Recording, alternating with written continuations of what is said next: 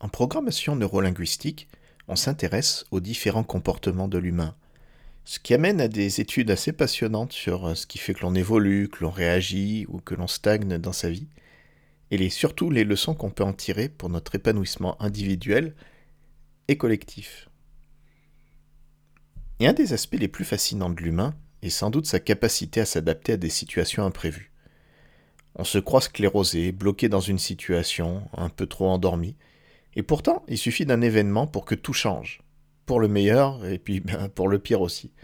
En PNL, c'est ce qu'on appelle le pattern interrupt.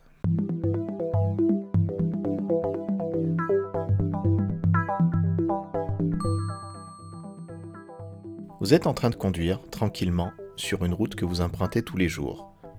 Clairement, vous êtes en pilote automatique, si on peut dire. La voiture roule presque toute seule sur cette route familière, et votre esprit, loin d'être concentré sur la conduite, divague sur plein de sujets alors que vous traversez cette forêt que vous connaissez par cœur.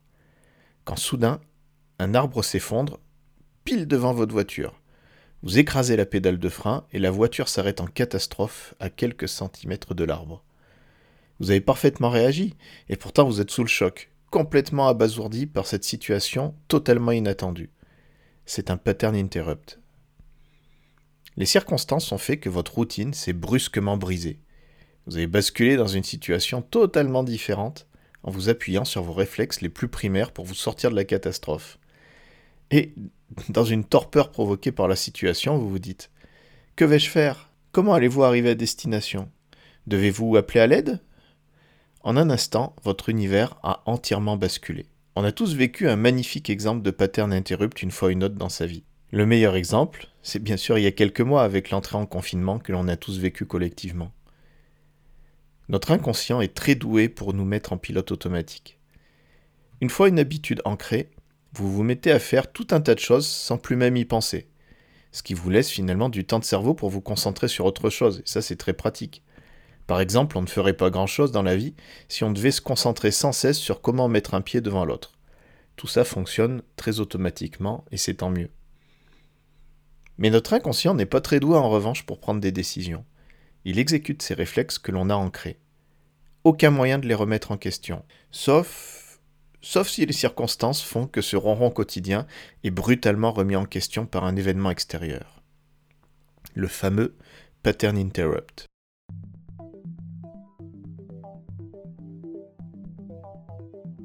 Pour cette raison, ce pattern est à la fois terrible et très constructif. Il provoque une sorte de reset global en vous qui peut grandement chambouler les choses mais aussi vous donner les conditions pour vous remettre en question sur des comportements un peu idiots qu'on avait ancrés sans vraiment s'en rendre compte. Le pattern interrupt est-il donc un mal nécessaire? Ben, On peut effectivement se poser la question. Si on réfléchit un peu, on pourrait découper ce pattern en trois temps. Tout d'abord, le choc.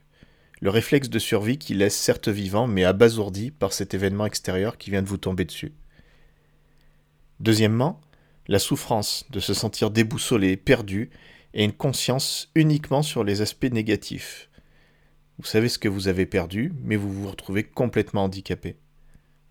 Et enfin, troisièmement, le réflexe de voir le positif, de s'y accrocher et de s'adapter pour aller vers du mieux. Certains vivront cette séquence probablement plus mal que d'autres. Certains resteront bloqués à la phase de souffrance de subir le négatif, par exemple. D'autres, peut-être plus habitués à des remises en question fréquentes, bondiront plus vite vers une phase d'adaptation, où l'on tire profit de cette nouvelle donne. Il ne s'agit pas là de faire du positivisme à tout prix, mais on a tous en tête des événements fortement désagréables dans notre vie qui se sont avérés de puissants outils de déblocage d'une situation dans laquelle on était bloqué sans vraiment s'en rendre compte. Un divorce, un licenciement, un échec personnel ou professionnel. On dit souvent que l'échec est nécessaire pour apprendre le succès. Walt Disney, Oprah Winfrey ou encore Steve Jobs sont fait licencier avant de connaître un succès stratosphérique. Il y a effectivement un côté nécessité de l'apprentissage par l'erreur. Mais il ne faut pas oublier ce bon vieux pattern interrupt. Le choc d'un échec ou d'un événement extérieur qui stoppe net votre course est souvent une pilule certes amère mais nécessaire à la remise en question d'un fonctionnement un peu trop ancré en vous.